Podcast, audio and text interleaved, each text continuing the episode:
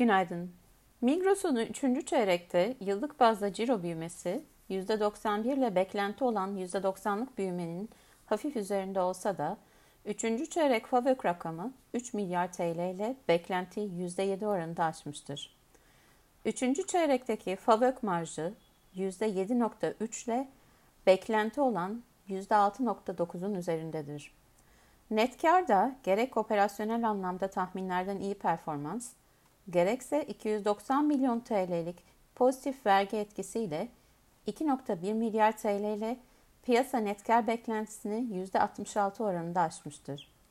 Şirket, 2023 beklentilerine ilişkin olarak yıllık %90'lık ciro büyüme hedefini %95'e çekmiştir. Marj beklentisini ise korumuştur.